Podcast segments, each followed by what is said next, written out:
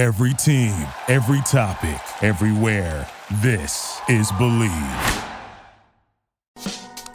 Welcome, everybody, to another episode of the Bleav in the U.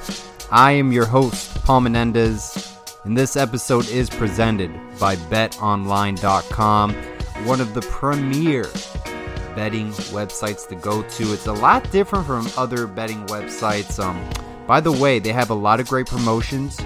Get your first three casino deposits matched at 100% from $25 all the way up to $1,000. So that's quite a steal, and that's for first time people who are using betonline.com. So go check those guys out. They do a phenomenal job. Now, it's been a very busy week for the Miami Hurricanes football program. They just had their first scrimmage down at Hard Rock Stadium. We'll get into that a little later. But also, the NFL draft is coming up shortly, and was it a good idea for Gregory Rousseau to declare for the NFL draft and sit out this past season? He's projected by Josh Young of CBS Sports to go into the second round, I believe, first pick in the second round exactly to the New York Giants. I mean, I highly doubt it's going to be that accurate, but hypothetically thinking, if Gregory Rousseau slips to the second round of the NFL draft, was it a good decision, you think, on his part to sit out this past season? You got to remember, you know, there's not a lot of film on Gregory Rousseau. There's also not a lot of film on Jaelan Phillips as well, but to counter that, Jaelan Phillips, his most recent film was this past season, whereas Gregory Rousseau's most recent film was a one full season in 2019. Not even in 2020. So I'm curious. I would love to hear what you guys think regarding this situation. And I vividly remember Gregory Rousseau projected to go in the top 5, top 10, top 15. For sure, first round pick going into this NFL draft. And then he stated he was going to sit out. Hey, I wish him the best of luck. I hope he gets drafted in the first round. But I'm curious about everyone's thoughts because I ultimately think that now we are seeing some players, it's hurting their draft stock. Sitting out a full year. You don't have a lot of film in Gregory Rousseau's case. You really only have one full season. Is that enough to get you in the first round? We'll find out. I think he's going to be a tremendous NFL player regardless. I just hope he didn't miss out on the opportunity to make a lot of money. Now, the counter to that conversation is Gregory Rousseau is avoiding injuries. He's still going to make a lot of money in this early second round. I don't know how much the difference is. I'm assuming it's it's a big difference. Not crazy amount, but I think he's missing out on a couple or 3 million if I have to make my educated guess. So, hey, I'm curious how this is going to play out. I just ultimately think it's very interesting how Jaelan Phillips now is looking like a for sure first round pick, top 15 pick. And Gregory Rousseau now is going potentially late first round, early second round. And the mock drafts could be completely wrong. Someone could take Gregory Rousseau top 15, top 10 pick. We don't know. We don't know what's going to happen on draft day. But hey, I'm very curious how this pans out and if other players in the future are going to follow the footsteps of sitting out an entire season. And by the way, one player who really hasn't gotten a lot of attention throughout this entire pro day combine or just training for the NFL draft Quincy Roche, who had a tremendous pro day down uh, in Coral Gables. He ran a four 4.640, did 23 reps at 225 for the, you know the bench press part of the combine. He's projected to go in the third round. He's very technically sound. I think he's going to end up and potentially become a veteran NFL player. I think he's going to have a very nice NFL career.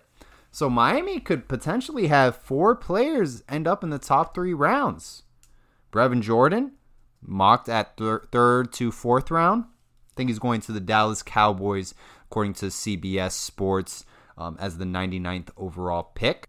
And don't forget about Jose Borregales as well, mocked at the fifth round, which is very impressive for a kicker.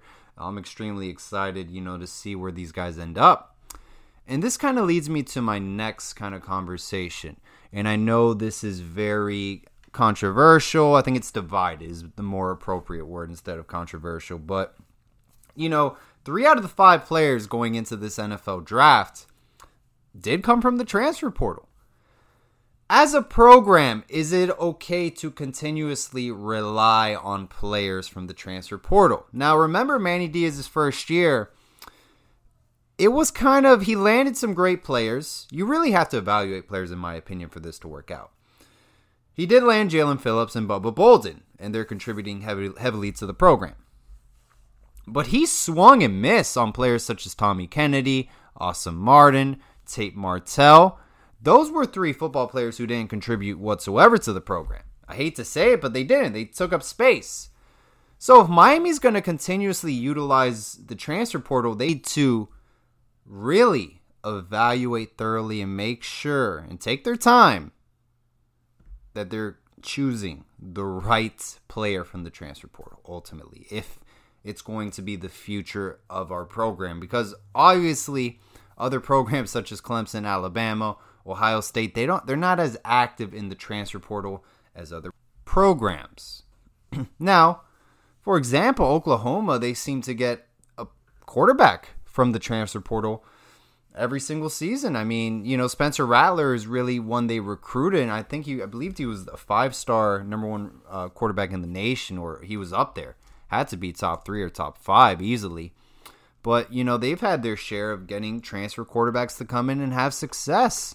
Ky- Kyler Murray, Baker Mayfield, Jalen Hurts. So, you know, it does work at programs. So we'll see. We'll see if Manny Diaz, his vision, utilizing the transfer portal and his vision for the University of Miami football program does come true. Also, you know, how does this coaching staff develop their full recruiting class down at Miami? This is their first full recruiting class they recruited from day one all the way to the final day of National Signing Day. And what's going to be the identity of this recruiting class? Because every recruiting class I hear is going to be the change for the Miami Hurricanes football program. And that's not the players putting that title on themselves as a recruiting class, that's on the fan base. But that's a whole nother topic. So I just hope fans are patient and don't put high expectations on true freshman players because it is not normal to see true freshmen compete and contribute to winning football games year one at the Power 5 level. Maybe at Alabama because they get five star recruits left and right, but we're not Alabama, guys. We are the University of Miami, and it's not 2001, okay? So just don't set so much high expectations on these recruits when they first walk in. Let them breathe, let them get on campus, and if they redshirt, it's not the end of the world. Let's develop these recruits and not have them get weeded out, regressed, mentally low, and end up hitting the transfer portal. And then their whole college career, it gets messy from there, but some do rise and get better. The Storm Johnsons, your Arthur Browns, you know, there are plenty of examples of players who do well at other programs. By the way, guys, if you haven't been by Kaenon um, sunglasses, go check these guys out. They have some of the best sunglasses in the market. That's Kaenon spelled K E A E N O N dot com. They are polarized sunglasses, um, designed minutes from the Pacific Ocean and made with the craftsmanship you can only find in Italy. So, hey, I think it's a great deal they're offering. Go check those guys out at Kaenon.com. All right, guys, let's get into the second scrimmage of this spring. It's held at Hard Rock Stadium. Quarterback play was phenomenal. Tyler Van Dyke, 13 of 17, 190 passing yards, three TDs, zero interceptions. Guys, we finally have a true quarterbacks coach, offensive coordinator, and I, I hope he Rhett Lashlee can stay for more than two years. I I'm assuming he's probably going to get a head coaching job soon, but this is what happens when you have actually a legitimate staff. You see development, something that's been missing at Miami for a very long time. Urban Meyer stated it best your backbone of the football program is your coaching staff. They literally hold the football program together, they develop the recruits that come in, the players inside of your program. Guys like Tyler Van Dyke, Jake Garcia, they will have great careers at Miami, and it will be due to having great coaches around them. I'm sorry, this is not Danny Enos, Coach John Richt leading the quarterbacks. Okay, this is actually a legit offensive coordinator that came from Auburn, competed in a national title as an OC at Auburn, came from the Gus Malzahn coaching tree, and knows how to develop quarterbacks. So we actually finally get our true offensive coordinator. I don't know what took so long to move to a spread offense, but I think that's a topic for a different show. And by the way, guys, do not be worried whatsoever. You know, hey, Paul, what do you think? Like, after King leaves, if Tyler Van Dyke starts, will Garcia hit the transfer portal? He went to different high schools. I think it was like roughly four, which is a lot. But um, no, I don't. I don't think Jake Garcia will transfer out. I think Jake Garcia and his family are firm believers in Manny Diaz and this coaching staff, and they love the University of Miami. So I'd be very confident Jake Garcia Garcia is here to stay, and I think he will be a future starting quarterback at the University of Miami. Whether his time comes before Tyler Van Dyke or after, I don't have that answer but I do know he will be the starting quarterback at one point in his career during his time at the University of Miami. Now, if there's a coaching change and a completely different new coaching staff comes in, I don't know. I mean, that's a different ballgame, but I don't think Jake Garcia is going to jump ship because of one redshirt year or followed by another year of not playing. I can guarantee you that. Let's move over to the wide receivers, guys. Dee Wiggins, five receptions, 63 receiving yards. I know I stated in past shows on my YouTube channel regarding Dee Wiggins, Mark Pope, a lot of fans are not happy with their development, their play. I think both of those guys had the skill set to compete at the Power 5 level. I think it's a mental issue. I'm glad to see Dee Wiggins had five receptions. So we need him. We need one of those guys to step up. We need three wide receivers in the rotation to be our go to playmakers. And if Dee Wiggins can just add to that, it's just great for more depth. I know Coach Manny Diaz wanted to add six to eight guys to the wide receiver rotation that are contributing on the field. I think that'll be a stretch in my opinion, but let's see if his vision does come true. Now, Charleston Rambo did lead the wide receiver core with seven catches, 107 receiving yards, one TD. I think we found our deep ball threat, guys. That was a huge question mark this entire offseason. Who is going to be that deep ball threat we did not have? Whatsoever. Charleston Rambo has been a shot in the arm, and he is going to be a huge addition for this program in ACC play. And you're going to see it on the field. We're going to connect for a lot of deep passes down the field, something we've been missing for quite a while in this offense. And something it's nice to incorporate in Rhett Lashlee's offense because he gets handcuffed. If you don't have a deep ball threat, he cannot fully open up the playbook. Mike Harley, we know what we're going to get from him. He's a very consistent wide receiver. There's no reason to put him in a full scrimmage. That's why he got limited time. In my opinion, Mike Harley is going to lead this team in receptions and in receiving yards. He's going to be our number one wide receiver. We can he's our go-to guy. We can count on Mike Harley. Seems like Charleston Rambo, we're going to be able to count on him. Xavier Restrepo, can he take that third spot? I believe that slot role. Can you put him strictly on the inside are you going to put him on the outside? I, I I'm curious where Miami uses him. I think he will excel more this upcoming season on the inside. Will he step up that we saw in the first scrimmage? He did have a 30 yard catch um, in the second scrimmage, but will he step up during the regular season for that three spot? That third man in the wide receiver rotation. And then, like I stated earlier, if Dee Wiggins is a compliment and Mark Pope is another compliment, that would be great that'll be great to have five wide receivers contributing to this offense. I think that will be an outstanding job, and it'll be a question mark that's that's been answered.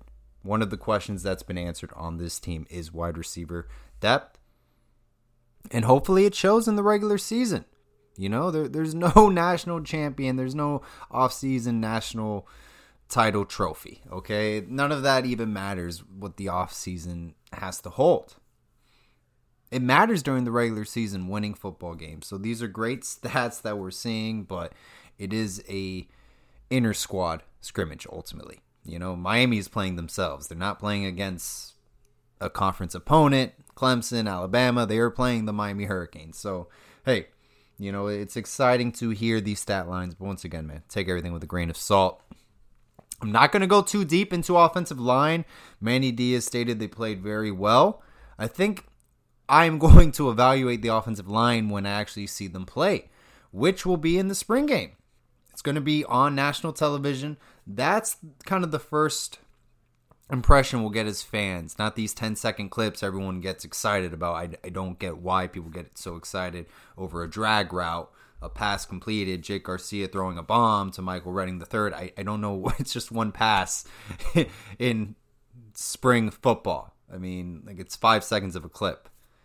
I, I don't know what the excitement is about. We get more excited over spring football clips than the actual season, wins and losses. But whatever. Different topic. Um, but offensive line, hey, I got to see it to believe it, and then I will uh, share my thoughts. So we'll see uh, for the uh, televised spring game that is coming up shortly. Also, running backs, guys. I thought it was very interesting. Jaylan Knighton was the leading rusher. He was rehabbing, you know, from basically a season-ending injury that he had this past season.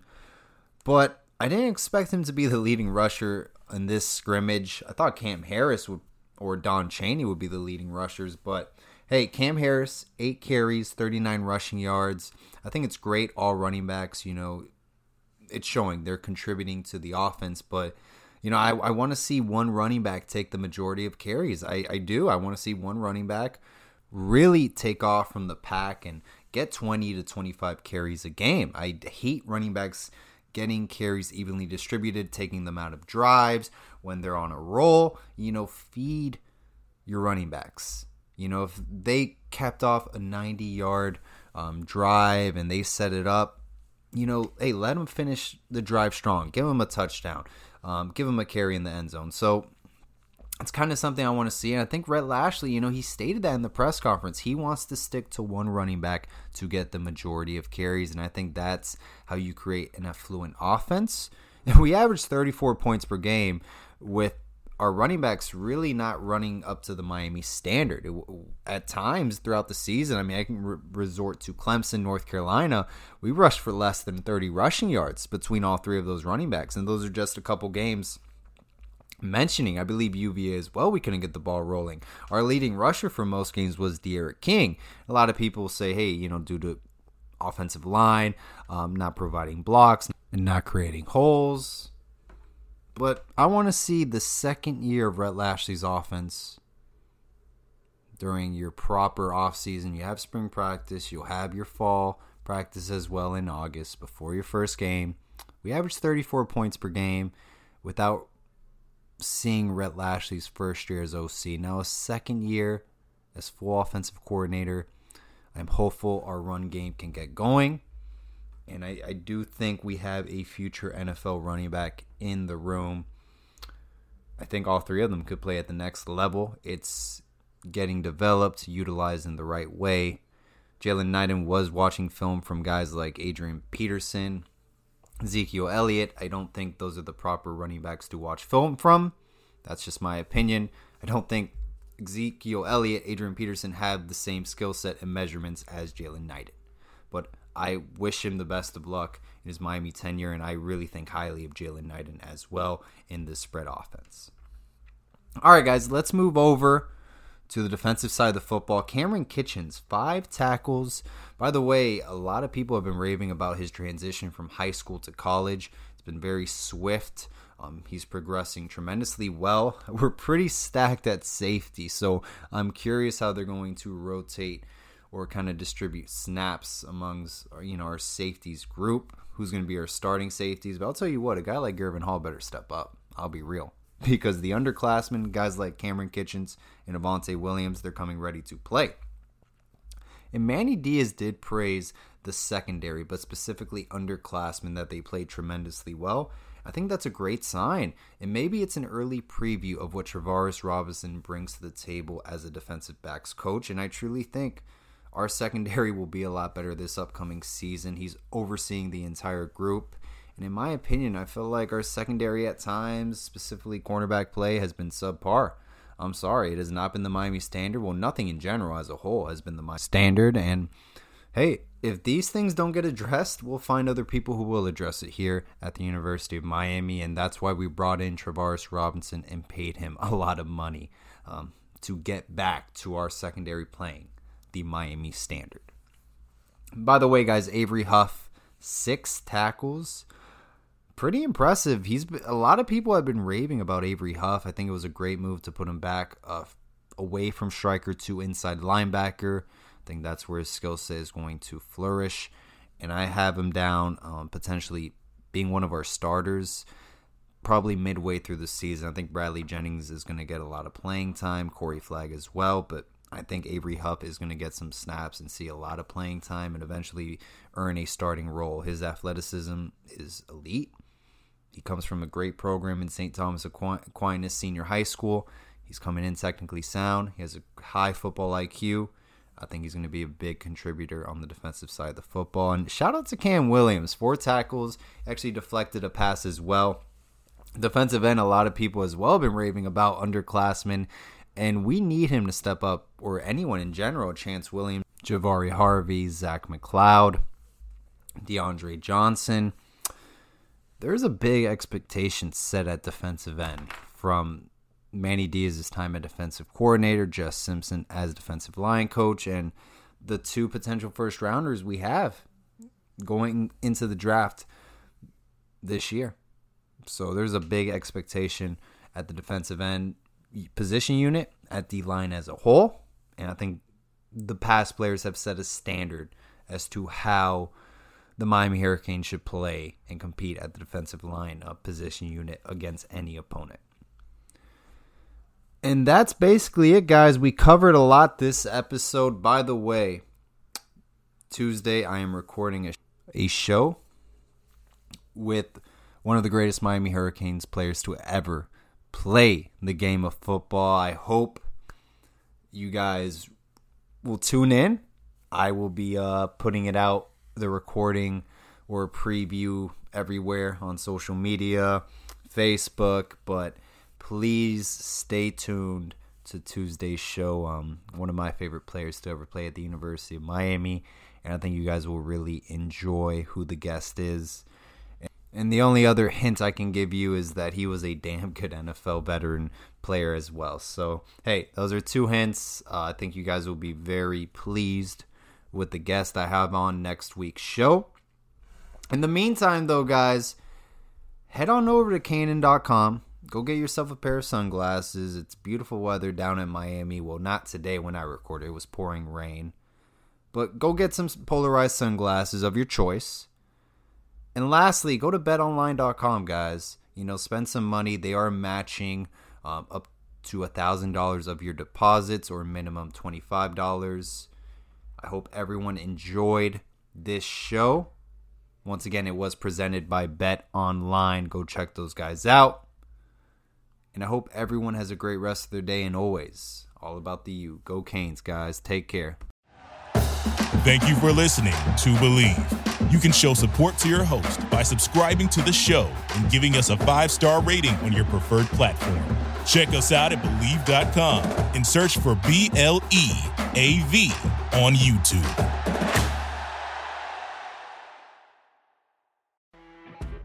You know, when you're listening to a true crime story that has an unbelievable plot twist that makes you stop in your tracks?